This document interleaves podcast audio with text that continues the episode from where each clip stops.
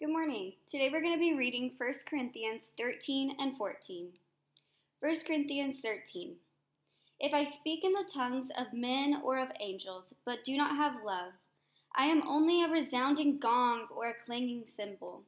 If I have the gift of prophecy and can fathom all mysteries and all knowledge, and if I have faith that can move mountains, but I do not have love, I am nothing. If I give all I possess to the poor and give over my body to hardship that I may boast, but do not have love, I gain nothing. Love is patient, love is kind. It does not envy, it does not boast, it is not proud. It does not dishonor others, it is not self seeking, it is n- not easily angered. It keeps no record of wrongs. Love does not delight in evil, but rejoices with the truth.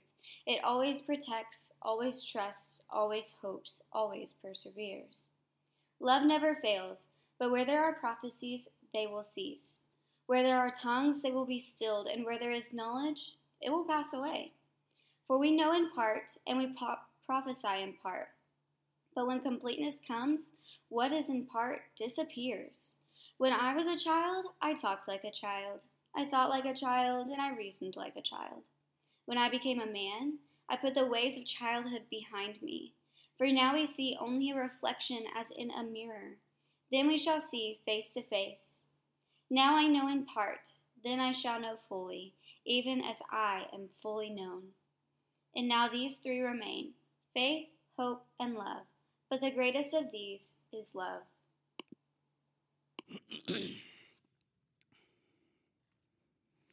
Follow the way of love and eagerly desire gifts of the Spirit, especially prophecy.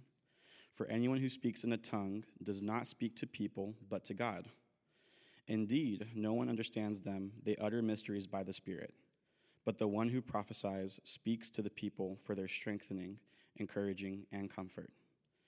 Anyone who speaks in a tongue edifies themselves, but the one who prophesies edifies the church. I would like every one of you to speak in tongues, but I would rather have you prophesy. The one who prophesies is greater than the one who speaks in tongues, unless someone interprets so that the church may be edified.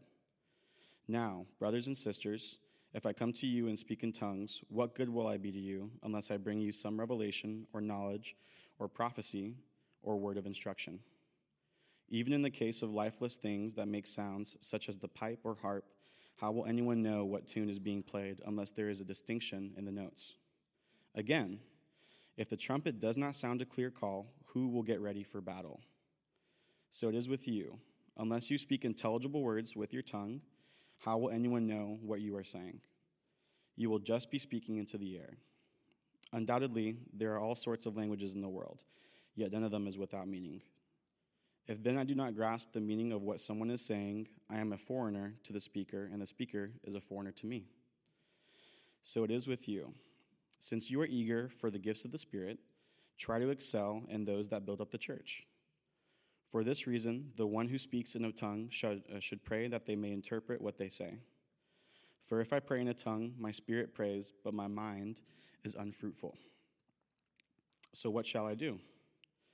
I will pray with my spirit, but I will also pray with my understanding. I will sing with my spirit, but I will also sing with my understanding. Otherwise, when you are praising God in the spirit, how can someone else who is now put in the position of an inquirer say Amen to your thanksgiving, since they do not know what you are saying? you are giving thanks well enough, but no one else is edified. I thank God, and I speak in tongues more than all of you. But in the church, I would rather speak five intelligible words to instruct others than 10,000 words in a tongue. Brothers and sisters, stop thinking like children. In regard to evil, be infants, but in your thinking, be adults. In the law it is written, With other tongues and through the lips of foreigners I will speak to this people, but even then they will not listen to me, says the Lord. Sorry. Tongues then are a sign not for believers, but for unbelievers. Prophecy, however, is not for unbelievers, but for believers. So if the whole church comes together and everyone speaks in tongues, and inquirers or unbelievers come in, will they not say that you are out of your mind? But if an unbeliever or an inquirer comes in while everyone is prophesying, They are convicted of sin and are brought under judgment by all, as the secrets of their hearts are laid bare. So they will fall down and worship God, exclaiming, God is really among you. What then shall we say, brothers and sisters? When you come together, each of you has a hymn or a word of instruction, a revelation, a tongue, or an interpretation. Everything must be done so that the church may be built up. If anyone speaks in a tongue, two or at most three should speak one at a time, and someone must interpret. If there is no interpreter, the speaker should keep quiet in the church and speak to himself and to God. Two or three prophets should speak, and the others should weigh carefully what is said. And if a revelation comes to someone who is sitting down, the first speaker should stop. For you can all prophesy in turn, so that everyone may be instructed and encouraged. The spirits of prophets are subject to the control of prophets. For God is not a God of disorder, but of peace, as in all the congregations of the Lord's people. Women should remain silent in the churches. They are not allowed to speak, but must be in submission, as the law says. If they want to inquire about something, they should ask about their husbands at home, for it is disgraceful for a woman to speak in the church. Or did the word of God originate with you? Or are you the only people it has reached? If anyone thinks they are a prophet or otherwise gifted by the Spirit, let them acknowledge that what I am writing to you is the Lord's command. But if anyone ignores this, they will themselves be ignored. Therefore, my brothers and sisters, be eager to prophesy, and do not forbid speaking in tongues, but everything should be done in a fitting and orderly way.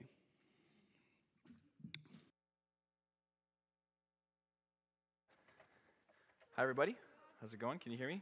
All right. Uh, we have a smaller crowd here today because all of our students have hightailed it home, or a lot of them have at least. Some of them are still around. Uh, but that's why we have a little bit of a, of a smaller crowd today.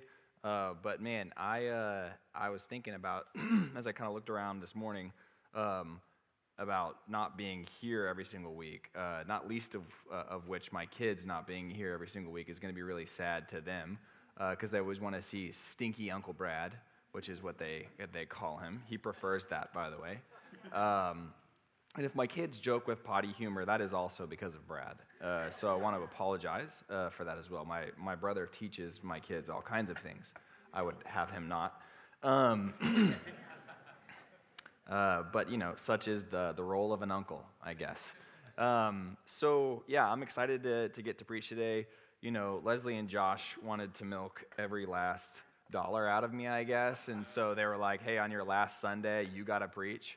I was like, cool, man. Like, I guess, I guess that's fine. Like, I can do that. Um, but yeah, you guys know that I, will be going to Garland, uh, which is not China.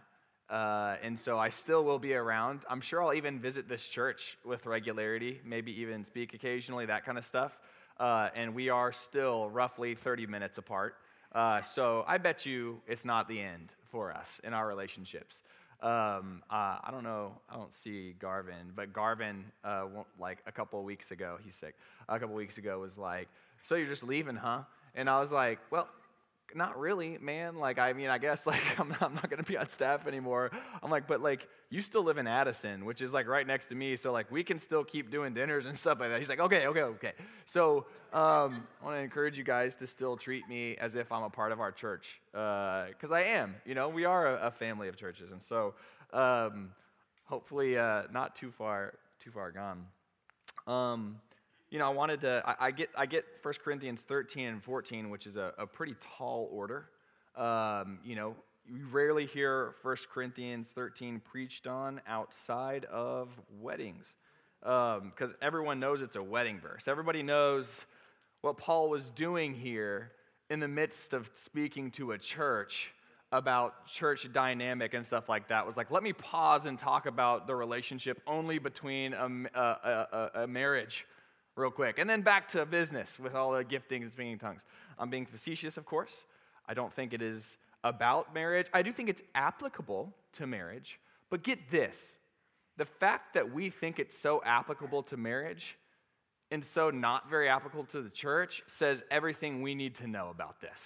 We're like, love your spouse like that.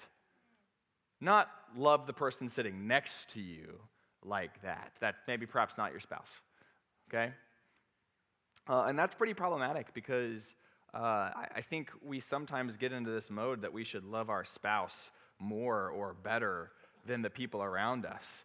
But Jesus makes it pretty clear. Every person that you see, Jesus takes personally the way that you treat them, so much so that he says, Whatever you did for anyone, you did for me.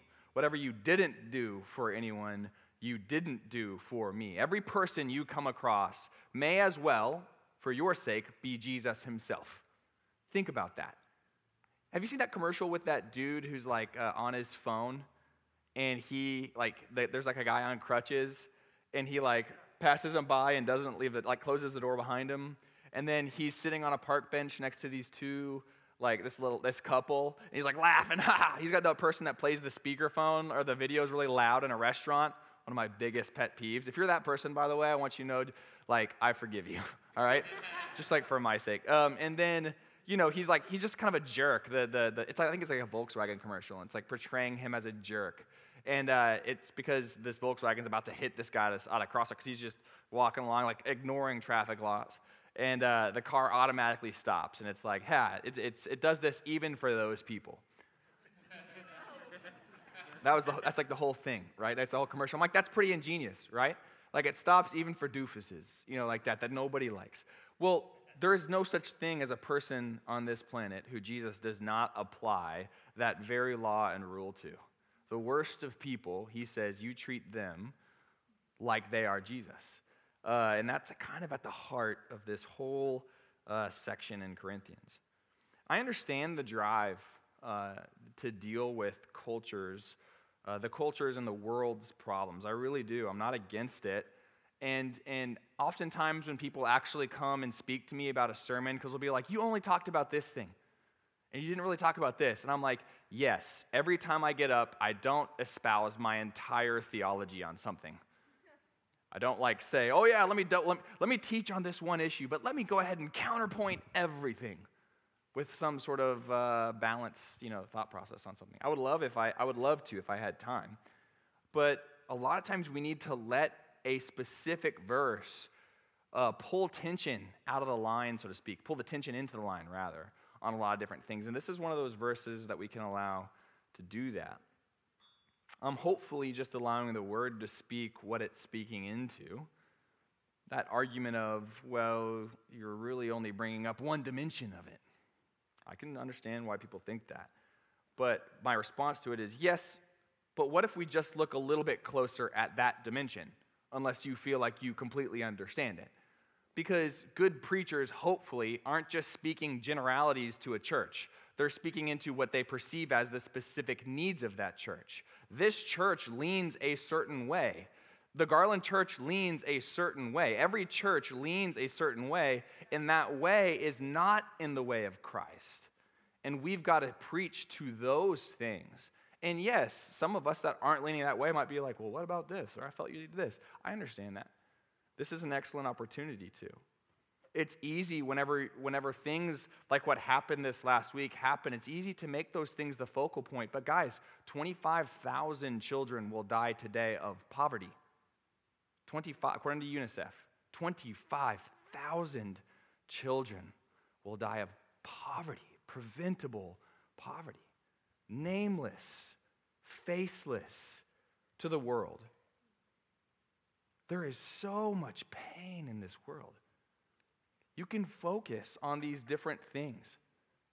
And if God calls you to do something specific on those things, you ought to listen to the Spirit's call on this.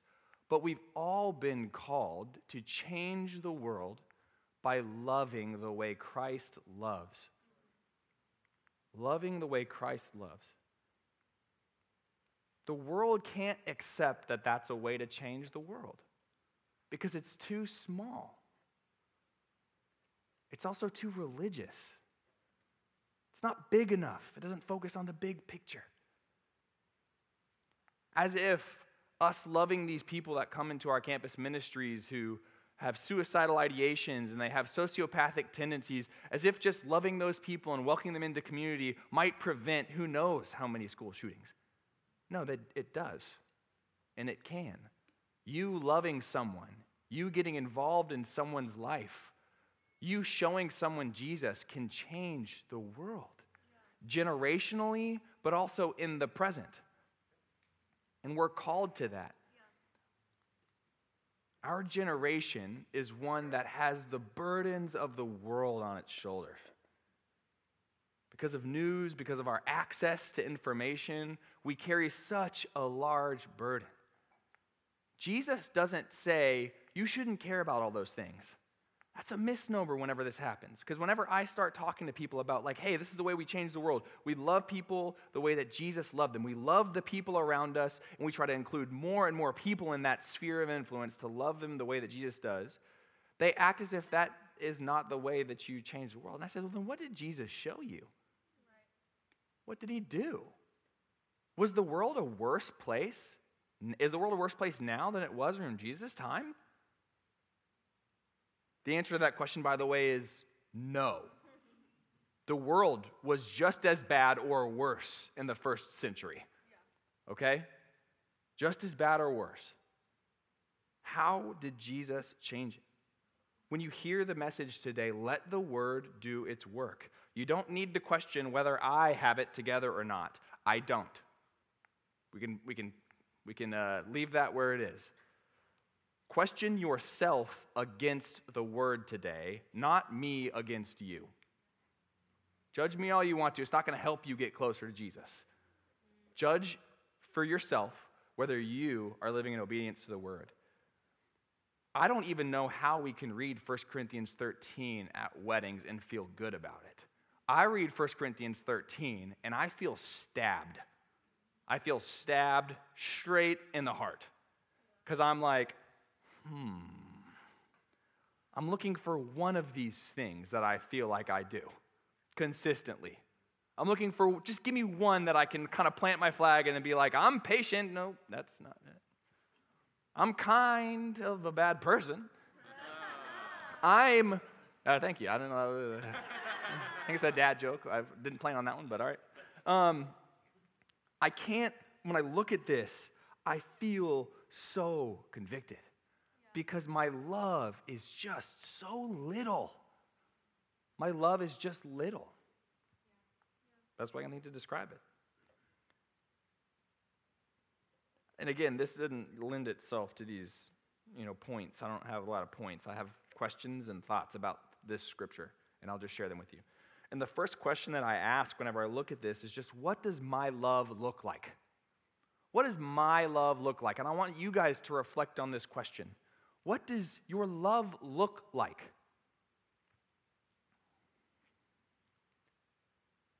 So what if I'm smart? So what? I'm not saying I am, I'm saying like the proverbial I'm. So what if we're smart? So what if I know what's happening in the world? So what if I have the right ideas, the right takes, the right optics? What's my love look like? What does my love look like? Jesus has not called you to solve the world's problems. He's called you to love the way He loves. If you have all the answers to all these different things and you've signaled all the right things to all the problems in the world, the question still remains what does your love look like to the people around you? The kind of love the Bible always speaks about is a love that's anchored in action and not only emotion. Think of a, of a silent film of us watching your life this last week. We watched a silent film. How much love would we see in action? Or did you just feel things? Do you think that you are that you get somehow exonerated by the, the, the feelings that you have about anything? The question is, what did it look like? That was always the question. Even the word that's used there, even the agape word that's used there it is, it is not even close to rooted in emotion. It's just, it's antithetical to the English understanding of that word because it's such a feeling kind of word. And I don't think we should exclude feelings from that. So the question is just which one leads? It's love that's in action. Would we see your love in that silent film this week, this month, with regularity? Would we see it with the way that you took care of people?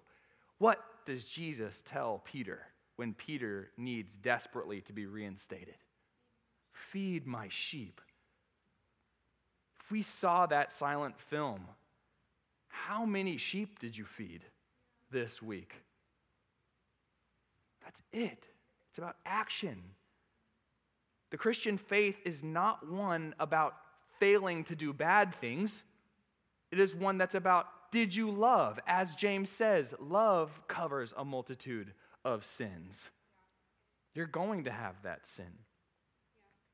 I want you to each take a moment to evaluate the way that you've loved or failed to love the people around you this week, including the people you interacted with at work, including the people that you interacted with online, including the telemarketer, including the stranger. Were you patient? Were you kind? Was your love humble? Did it honor other people? Reflect on that. I want you to, to pray. I want you to, I want you to see flashpoints before your eyes of this last week and the ways that you loved or didn't love people. Think about it. This last week, this last month. Reflect on it. I'm going to give you a minute.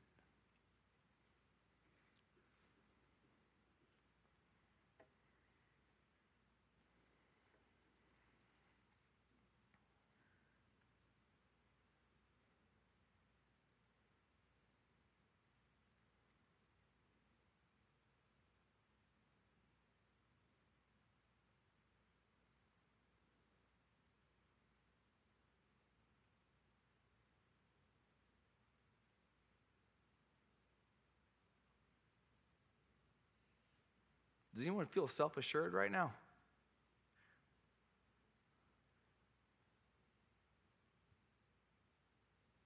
If you do, maybe you've kind of missed it.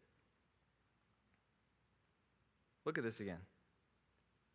Love is patient, love is kind, and it's not jealous. Love does not brag, and it is not arrogant. It does not act unbecomingly. It does not seek its own. It is not provoked, does not take into account a wrong suffered, does not rejoice in unrighteousness, unrighteousness but rejoices with the truth, bears all things, believes all things, hopes all things endures all things. Love never fails.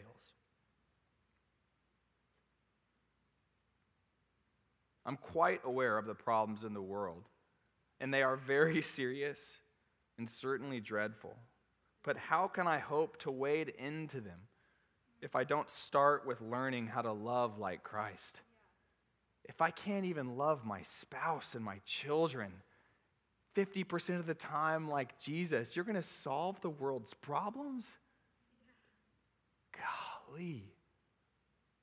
I have to first remove the plank from my own eye. That's it. I can't hope to keep removing specks. Become illegitimate surgeons, is all we are. We watched a YouTube video. We got our foot caught in a bear trap. We got two fingers left on our hand. We got an eyeball hanging out. We're going to walk around offering everybody solutions on how we can fix them up. That's the image. One of the things that I do whenever I read this verse, and I'll usually journal it, and I'd encourage you guys to do it too. If you want to feel incredibly convicted about something, Go through and write down, instead of love, replace that with I. And see if you believe it. I am patient. I am kind. I do not boast. I am not this, this, that, and the other. I am this, that, and the other. See if you can believe any single one of those things. And hopefully, if you get it right, you'll realize that the love of Christ needs to do a lot more work in you and you will get on your knees and you will beg Jesus, Jesus, teach me to love like you love. Because my love is just so small and withered up and pathetic. Help me, God. Help me to love the way that you do. The second point, and it's coming out of chapter 14, is a very simple one, and it reminds me of the first point. It's that gifts are for other people, yeah. not you. I know that's hard to believe, but it reminds me of whenever one of my children's birthdays is happening, and we give one of them a gift, and the other one's like, that's mine. I'm like, ah, it's not your birthday, it's their birthday. Or if it's their job to give the other one a gift, they're like, I'm going to keep this one. Like, I got this for you, but it's a cool toy, so I want it. That's what it's like whenever we don't use our gifts for others. Any spiritual gifts you have, any giftings that you have, are meant to build up the church, not to build up you. Jesus does that, and others do that. Jesus has made the church a symbiotic set of relationships where you're not allowed to provide for yourself. It's that way in the best marriages, by the way, too. Your job is to provide for your spouse. Your spouse's job is to provide for you. If either one of you begins to only provide for yourself or mainly provide for yourself, your marriage will be miserable. That's the way that it works. Same thing in the church. And it sounds like the above point because it's the main thrust of this whole section of Corinthians. Paul is basically saying, and he says so elsewhere stop being little children intent on providing for yourselves and grow up. Learn to love and to provide for others. Babies take the food, adults give the food. And they don't eat the food that they're giving away, they've got it for someone else. So, the context of the spiritual gifts are actually all about building up the church and not validating us because the Corinthians were using the spiritual gifts to validate their own spirituality. Right? It's not about that. The question that I have to ask myself then is how do I build up the church? How do I build up this church? This isn't a question for someone who is critically standing at a comfortable distance and critiquing the church, which has become very in vogue to do. Well, I've got issues with the church.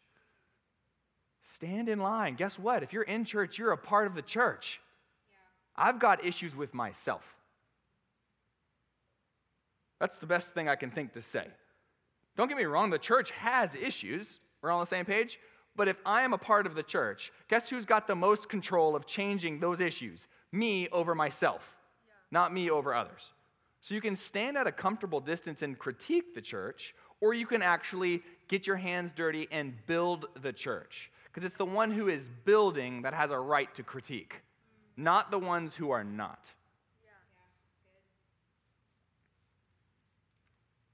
Question of how to build up a church is a question for those striving to build it up, not those who are simply seeking to point out what's wrong with it. I remember uh, I had been renovating our, our, our, house. We got this 1960s house that was like all original, 1960s everything, all right? I found a toilet. I took a toilet out of the house and I looked on the underside of the lid and it said 1973. The toilet was from 1973. All right, this gives you an idea. All original appliances. I mean, it was like a house stuck in time. I probably should have gotten like a museum certificate, certificate, what certification or something like that, so I could show it as a museum. Like it was, it was all original. It's like 80 year old stuff. Okay, so I've been, I renovated this and I tore. I did way more than I should have. I tore out everything. I tore the walls down. I tore out all the tile. I removed all the fur downs. I pretty much did everything except for destroy the outside of the house. And I did do some of that too. And man, I worked early in the morning and I worked late at night and I worked in the midst of working elsewhere and I did all these different things and I was busting my butt, man. I'm telling you, I've not busted my butt like that. It was a dark, eight weeks of my life. I had to wear a respirator most of the time. There's asbestos in that house all over the place. There was just, there's constantly a film of, of particle board, like rotted particle board, and just, yes, put yourself in that position.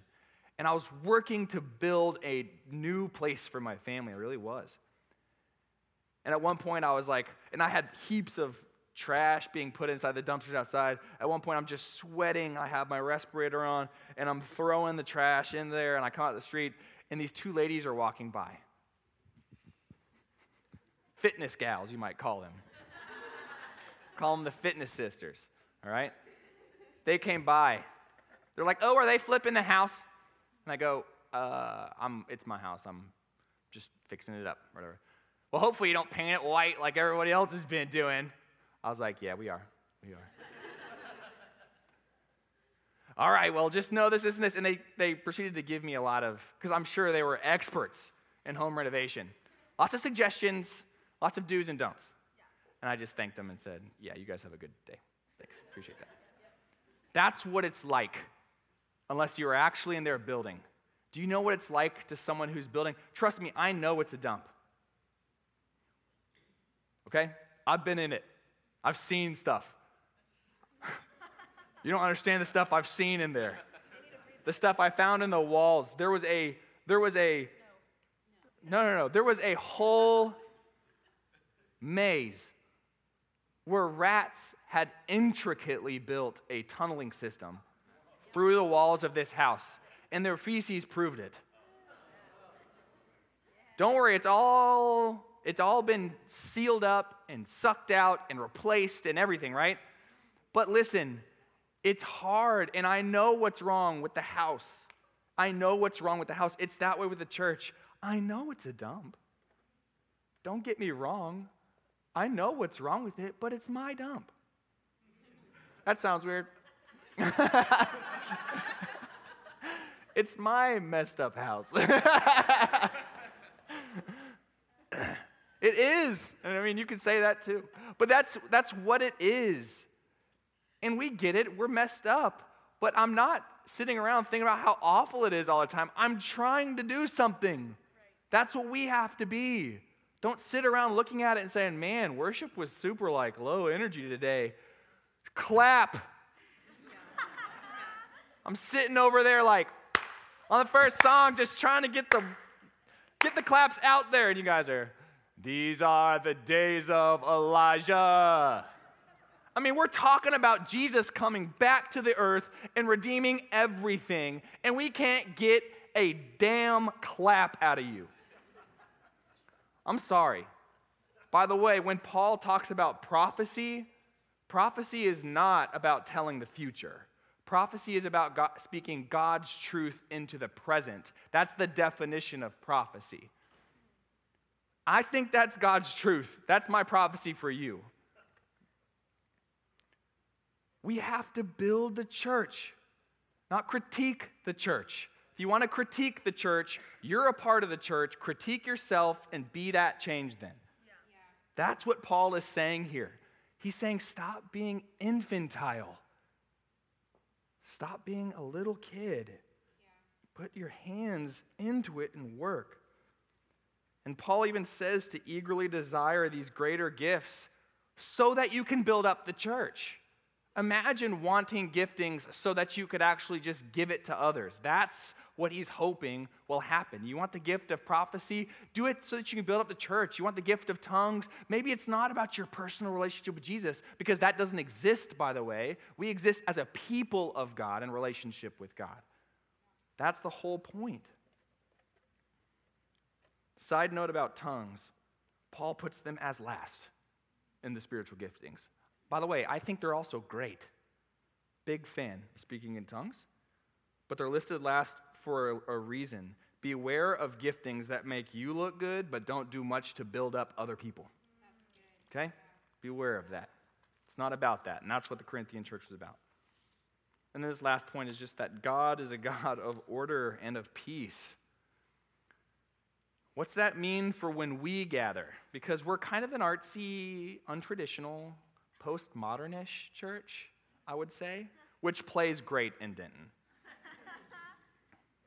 But it would be good to think of how his, his words to the Corinthian church here might challenge the way that we gather.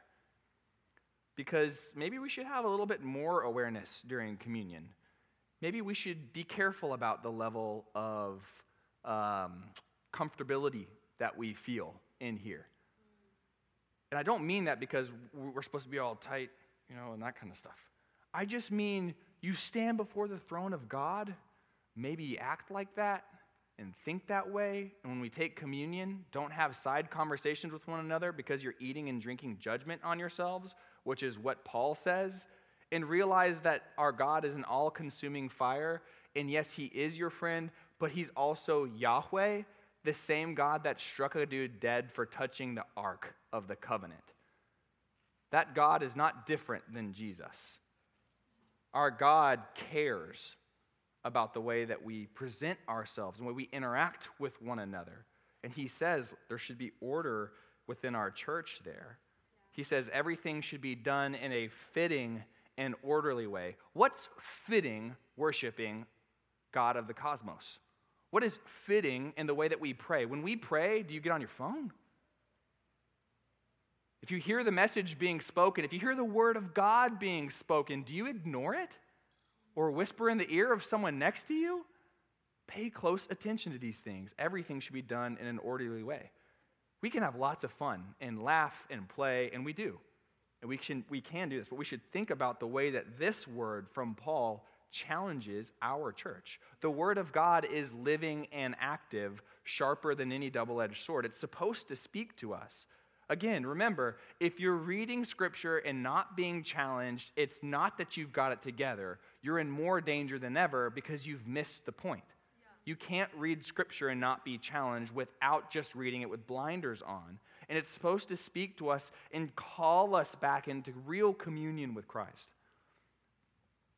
So we should become beware, we should be wary, be weary of becoming lax and so informal that the word of God becomes humdrum, that prayer becomes a time to check out, that worship becomes a formality and communion a time filler. We should be sober and joyful and deeply aware of the abiding presence of God as we gather together. I know it doesn't feel that way, but don't judge by appearances. This doesn't look very impressive. But the Spirit of God is here with us. He is paying attention. He does see us. He sees you. When you show up, build, be orderly, love God's people, love others the way Jesus loves you. I want to leave with something as a, just a thought, uh, since this is my last sermon for a while at least. Maybe it's not, I don't know. We don't know. Denton does a better job than most churches of asking other people to come preach. Uh, and I like that about us. It's good. Um, I hope you'll afford me the opportunity to leave you with some things. And I, I mean, obviously, I would hope that you remember these things, but as I've spent a year with you in this church, but over five years in Denton, just ministering to the community, um, I want to encourage you guys with three verses and three things, and it's very much tailored to this church. And I hope you will remember them and call each other to, to these things. It's kind of like a, like a final sermon after the sermon. All right, this is the after sermon party, okay?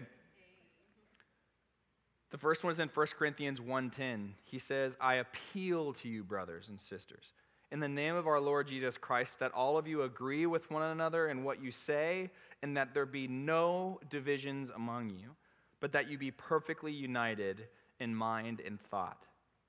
And my advice is to this church specifically love one another too much to let disagreements divide you. Yeah. Love one another too much to let disagreements divide you.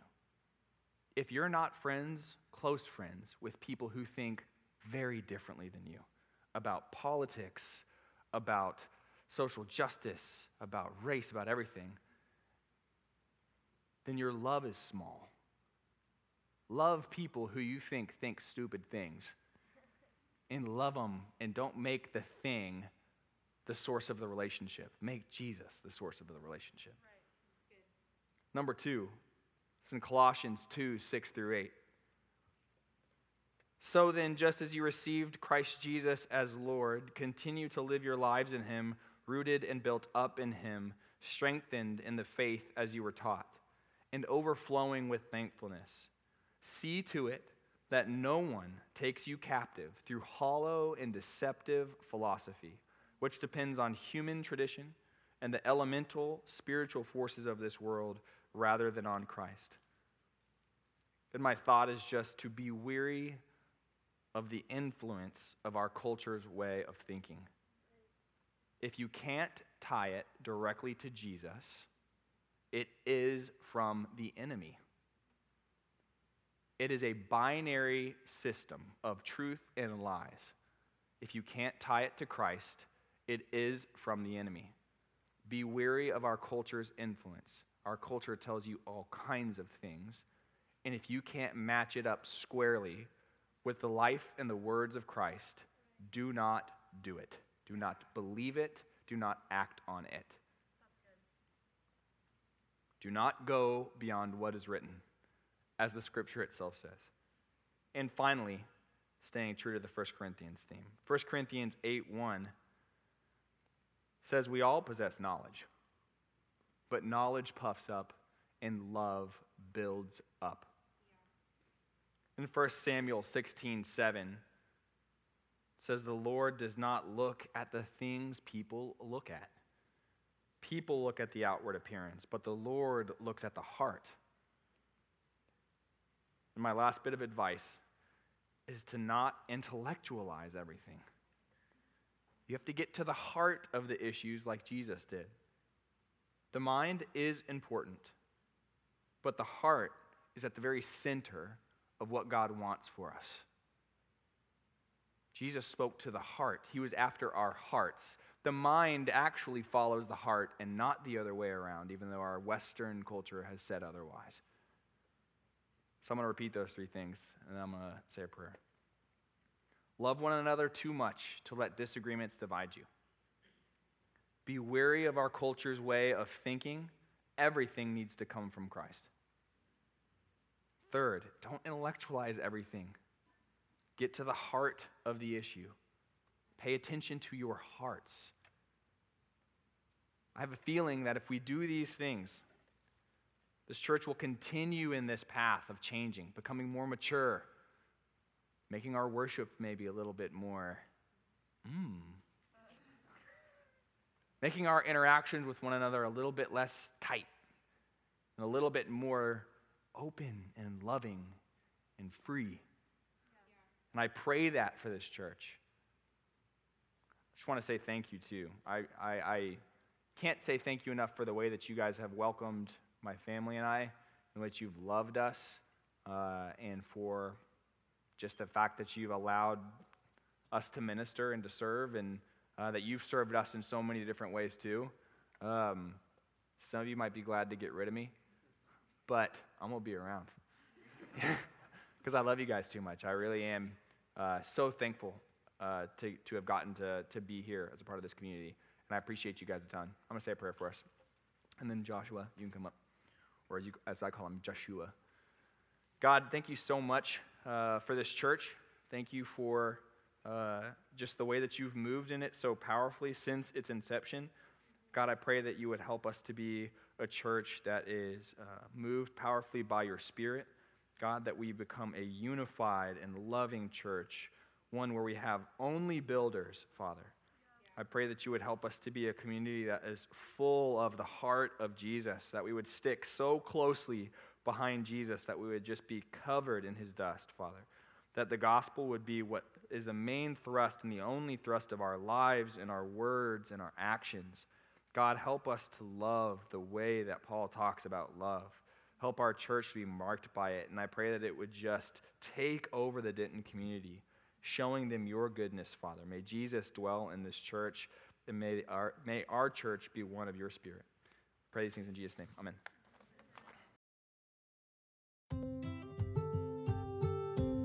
Thanks for joining us for our sermon podcast. We would love for you to join us on Sunday morning or in one of our small groups during the week. And you can get more information about that at dentonnorthchurch.com.